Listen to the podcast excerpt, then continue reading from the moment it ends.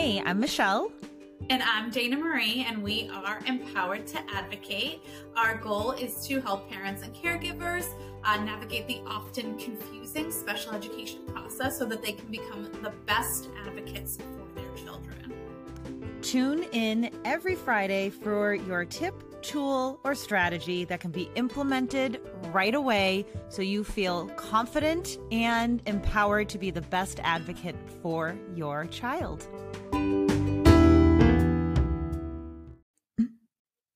Hello, everyone. Welcome back to the Empowered to Advocate podcast. I'm Michelle, and I am joined with my co host and partner here, Dana Marie. And we are here for a quickie episode this week that we're going to talk about how to craft your parent concern statement, why the statement is important, and why sometimes it gets forgotten about in meetings. Um, so we want to make sure that you are very confident going in, feeling very, um, feeling ready to share your concerns and comfortable. Comfortable is the word I was looking for when you go into a meeting, knowing that this is a very important part of the IEP and the IEP process. And, you know, making sure that you feel heard when you go into a meeting. So, Dana Marie, when you're thinking about having parent input, caregiver input into the IEP, what are some of the things that you ask caregivers to maybe think about, to look at, to consider when they're crafting this statement? So I think there's actually uh, a few different pieces to this, and we recently posted just a short, um, you know, carousel on Instagram with some pointers. And one of the first things that we like to tell caregivers, parents to consider is whether it makes sense for them or whether they feel comfortable um, reading aloud their parent concern mm-hmm. statement at the beginning of an IEP meeting, whether it feels better and more comfortable for them to send ahead of time their parent concerns um, so that the school team has a chance to look over it in preparation for the IEP meeting. Sometimes parents and caregivers actually prefer to do it after an IEP meeting. There could be things that come up during that meeting um, that spark something, that remind them of something. Um, and they usually like to send an email after the meeting to whoever the facilitator is of the meeting. So the first thing we usually try to talk to parents about is sort of where they fit on that spectrum, what feels the most comfortable um, to them. We worked with a parent um, a while back, actually, who shared that at the beginning of IEP meetings, she loved to not just share her parent's statement, but also a photograph of her child so that the team could keep the picture of her child, um, you know, in the forefront of the meeting, which we thought was a really great example of how to sort of make this work for you and your family, um, something that's comfortable. You know, I think there are pros and cons for all of these sort of approaches. One of the pros that we do like to remind parents and caregivers about is that if you do, if you're able to send your concerns ahead of time, it does give the team a chance to look over those concerns and gives you a chance to sort of maximize that time when you are at the team meeting. Everyone knows how quickly an hour, an hour and a half goes when you're in a team meeting. So if you're mm. able to put some of those concerns in an email and a letter to school, even if it's just a few days ahead of time, it does give the school team a little bit of time to go over your concerns, make sure they're things that can be addressed at that meeting. Make sure the right people attend the meeting to be able to address your concerns. Um, so, you know, starting there and thinking about what even makes sense in terms of um, how you're going to approach it. And for some people, we talk to, they say, I literally don't, I have so many things in my mind right now. I have no idea what to say. I have no idea what to do. And they prefer to kind of let the team go 1st mm-hmm. Um, mm-hmm at an IEP meeting and then maybe share their concerns at the end, or like I said, in an email after the fact. So for us, that's kind of the first decision to make, right? That's the first thing to consider when you're thinking about um, making sure that your input is not just considered, but added to the IEP um, as part of as part of the plan moving forward. For sure. And you know, just as a reminder for folks, the parent concern statement is one of the big pieces that parents and caregivers and students have a lot of say into the plan for. So there's the the concern statement, there's the vision statement, and then also on either side of the table that I'm on, really getting the input from student and family about strengths that can mm. go into that like key evaluation portion of the IEP is also a really nice way to get input of how the student feels about themselves and their strengths and how the caregivers see them too. So, if we're coming at things from a strength based mindset, even starting with their strengths and then thinking about, well, what would help to bolster their strengths in relation to the vision for them and then how is their data their progress their needs maybe what are you concerned about is maybe not being met what is not maybe happening fast enough in your mind and this is really just an opportunity to get your thoughts and feelings out and for the team to listen to and consider so, for example, maybe you have concerns about your child's fine motor skills, their handwriting skills. You bring that up as a concern. They don't currently receive any formalized occupational therapy or anything right now. And if that's a concern for you, then you and the team can then have a conversation. And at that point, the team might then propose a formal OT evaluation to make more informed decisions about that concern about your child's handwriting. So, yeah, I think one thing that you just made me think of, I was recently having a conversation with a parent and said it's also okay to write things that are going well and maybe you just want to see more mm-hmm. of it, right? So for instance, is the team, is the school team, is the teacher, is a paraeducator, a specialist maybe using an accommodation with your student that seems to be working? Um, but maybe it's not being used a lot or across all settings in different places um, within the school. So even saying something like, you know, I've noticed that my child really benefits from X, Y, and Z, I would love to see this happening more across the school day, across settings, so on and so forth. So it's really a good place to also outline things that you think are working um, to some degree and how maybe we can capitalize on mm-hmm. the thing that's working, whether it's a service, an accommodation, um, an intervention, it doesn't really matter, but how can we build on that and maybe do it a little bit more? That goes for home too. You can say, you know, at home, we've switched up, we've changed X, Y, and Z. We find that it works better than X, Y, and Z. We would love to see the team try to implement this new strategy we're working at home, this new accommodation that we're working on at home, so on and so forth. So, you know, like Michelle was saying, keeping in mind the strengths of your child, keeping in mind also things that are working, this is a chance to, like we said, get your ideas out, get any of your concerns out, get anything out that you want to make sure is considered at this meeting and with the team. But that doesn't always have to be negative. It doesn't always have to be mm-hmm. things that aren't going well. It can sometimes mean things that are going well as well. Yeah, that just made me think of, you know, a quick example of you know, the district proposing a reduction in services. It was, you know, could be speech services, it could be reading services, maybe from twice a week to once a week sort of thing. And even though you as the caregiver are in agreement and actually excited about this reduction in services, because this means that your child is progressing, right? This means that your child is doing well that we're now going to try reducing some of those services because remember the ultimate goal here is really to make our all children as independent as possible.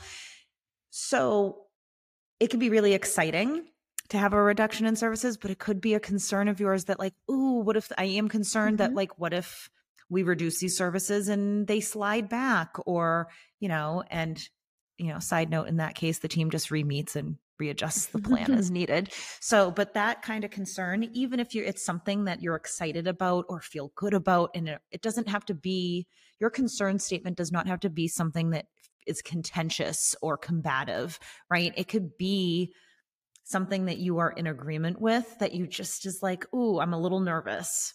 So, we always recommend to that point a parent concern statement is a great place to put where you need more information, where you mm-hmm. need more data. Like to Michelle's point, like if you might agree with a proposed goal, or you might agree with, like Michelle said, a reduction in services or so on and so forth, but you're really just looking for more information. You don't feel like you have enough data, you don't have enough information. The parent concern statement is actually a really good place uh, to put that so that the team can see where you're feeling like you would need or like more communication from the school team. I think that one thing to keep in mind, especially at this sort of juncture of the school year where, you know, by the time this episode comes out at the end of April, heading into May, and really sort of in the home stretch of the school year, people are trying to maximize their time during these conversations at IEP meetings, at reconvene meetings. Um, people are really trying to maximize their time and make sure that they get the most out of these conversations, both parents, caregivers, and the folks that work with them, and also school team members. So, making sure that you share obviously all of your concerns and ideas, but in a way that feels concise and in a way that feels really targeted to what you want to make sure gets discussed um, and what you want to make sure gets addressed at the meeting.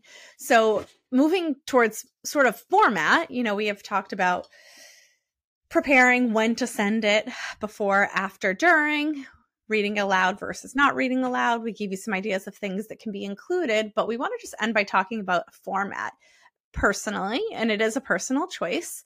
Um, I like when parents and caregivers, and we suggest the parents and caregivers obviously, you know, in a narrative form say, here are my concerns, here are the things I want to know more about. But at the end of the statement, we usually like to recommend that you bullet point some of the key takeaways.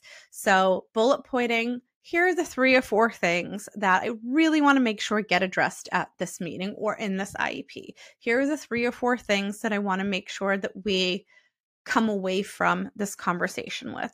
Um, I think everyone obviously can sometimes get bogged down in the language and the, you know, lengthy paragraphs and pages and so on and so forth, and just making sure that your point gets across the clearest that it possibly can. Um, whether that's, like I said, putting things at bullet points in the end. Recently, we supported a parent with a, a caregiver statement that was actually all bullet points. It just really had a list of the things that they wanted to make sure were addressed, that they wanted to make sure were covered. So, being as concise as possible um, and really highlighting as the parent, as the caregiver, what you feel like are the most important pieces here, mm-hmm. what you feel like are your biggest concerns, but also the biggest things that you want to take away from this conversation, whether it's an annual meeting, a reeval, uh, an initial, so on and so forth. Um, making sure that that's that your voice is heard in a way that feels clear to everybody. And I think sometimes it can be intimidating because mm. we do know that this is a formal legal document, right? And it's, we can get caught up in, oh, I need to sound super professional, quote unquote. I need to sound like legalese and use fancy word. You don't need any of that. If you have that and that comes naturally and easy to you and that makes you feel good about it, then that's great. But if that's something that is like kind of holding you back, like Dana Marie said, like a bullet, just a list of things that you are concerned about that you can then even after the meeting then make a little floofier with some formatting and like fancy language is fine, right? So don't let uh, the, the writing piece of it become something that holds you back if that's something that is intimidating to you.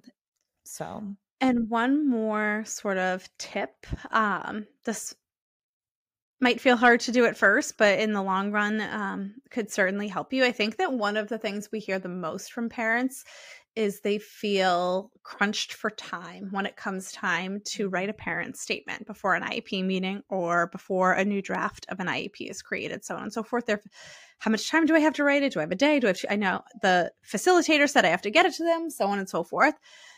We recommend actually keep, whether you do it digitally in a notebook throughout the course of the school year, keep a running log of the things that come up, right? You might only have an annual review meeting this year or next year. You might not have lots of check in meetings or, or reconvene meetings.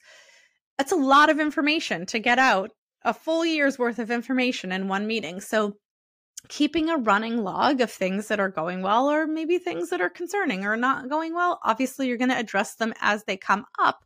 But when it comes time for the IEP meeting, already sort of having some of the things that are at the tip of your your head, right? The things that have already come up a few times, the things that you're maybe seeing a pattern of. Um, could be a running Google Doc. Like I said, it can literally be in a notebook or on some sticky notes. Um, but keeping track of things as they come up so that you don't feel like you're starting from that blank page when it comes time to give your input for the IEP. I think that's a great idea. Um, another good place to keep things like that, thoughts like that, is the notes section oh, yeah. of your phone. Is a really great place to just like as things come out, and you can even do like a voice to text sort of mm-hmm. note or memo or um, to help you get your thoughts out too. So Hopefully, this was helpful for you all today on parent concerns, some ideas on things that might come up as concerns, how to present your concerns, why they're important. And if you know you are this is something that you're having some difficulty with or you would like some support with, we do help caregivers and parents craft their parent concern statements and their vision statements. So go ahead and set up an initial consult with us, a free 20 minute consult, and we can have a chat with you about how we can support you with that. Thank you so much, everybody, as always, for listening. Happy Friday, and we will be ne- back next week with another episode. Have a nice weekend, everybody. Thanks, everyone.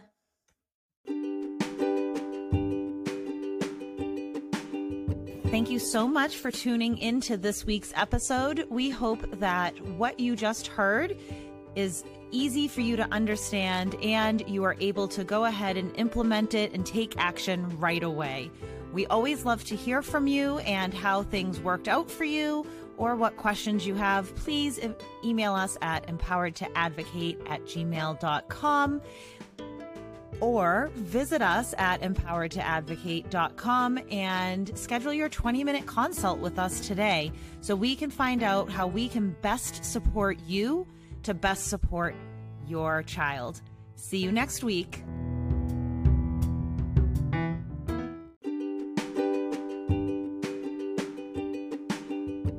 Listening to our podcast or participating in one of our live webinars or sessions, you acknowledge that Empowered to Advocate will provide thoughtful, comprehensive, and data driven coaching and.